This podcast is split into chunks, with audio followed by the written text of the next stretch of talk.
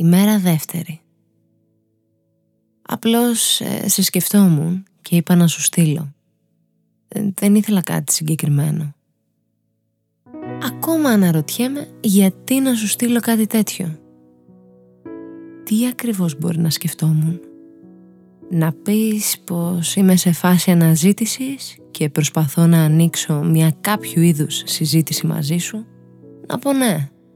Να πεις ότι έχω άπλετο χρόνο και δεν ήξερα πώς να τον ξοδέψω. Να πω πάλι ναι.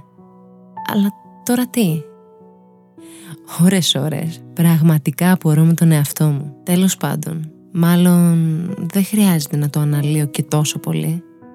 Του δίνω σημασία χωρίς λόγο. Και μόνο που κάθομαι και τα γράφω.